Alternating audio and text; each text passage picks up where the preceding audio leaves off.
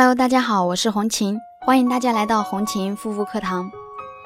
今天要给大家分享的是治疗雀斑应当要注意哪些事项。首先，第一个，在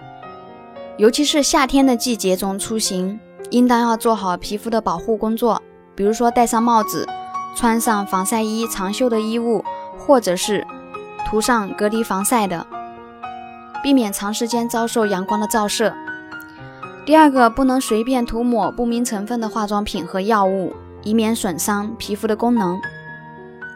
第三个呢，对于轻度的雀斑，可以使用食疗的方式来调养，从每天的饮食中来改善体质。那么食疗的内容如下：可以选择性味寒凉或者是甘平的食物来作为日常的饮食，比如说西瓜、紫菜、海带。猕猴桃、柚子、蛤蜊、大麦、小麦、绿豆、西红柿、冬瓜、罗汉果、芒果、梨，还有莴笋、白菜、椰子、菠萝、泥鳅等等，这些食物对于改善脾胃湿热的体质都是有一定的帮助的。第四个，平时尽量多摄取富含维生素 B 和维生素 C 的食物。维生素 C 可以促进骨胶原的合成，帮助组织创伤的愈合。如果说你缺乏维生素 C，则很容易导致牙龈出血、皮肤干燥、脱屑等症状。那么含有丰富的维生素 C 的食品有绿叶的蔬菜、青椒、辣椒、菜花、土豆、杏、苹果、桃、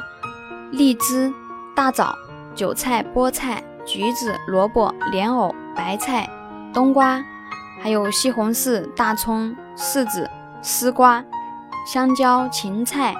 黄瓜、龙眼、核桃、西瓜、蜂蜜、梨等等。维生素 B 和体内的糖、蛋白质与脂肪的代谢具有密切的关系。如果维生素 B 严重缺乏的话，会出现视力疲劳、角膜充血、口角炎。等等一些问题，含有丰富维生素 B 的食品有小麦、猪肉腿、花生、里脊肉、火腿、黑米、牛肝、鸡肝、香菇、牛奶、酵母、鱼、豆类、豆制品、蛋黄、坚果、菠菜、乳酪等等。那么还有一种呢，在中医里面有一种长长雀斑的人群。就是跟自己本身的一个体质阴伤血燥的雀斑。阴伤是指人体内的阴液不足，血燥是指血液不足而形成虚热的现象。由于人体内的阴液和血液可以滋养肌肤，维持肌肤的柔润，并且能够协助运送停滞于皮肤内的黑色素颗粒到体内进行重新代谢而排除。因此，如果人体内出现阴伤血燥的病症时，皮肤就会出现干瘪枯燥的现象，而皮肤内的黑色素颗粒就得不到津液与血液的运输而沉淀于皮肤，最终就会形成雀斑。那么，有斑的朋友怎么判断自己是不是这种体质呢？一般阴伤血燥的一个身体体质的话，身体会比较干瘦，脸色大多枯黄。就是偏黄，有些人呢会在颧骨的部位出现潮红现象，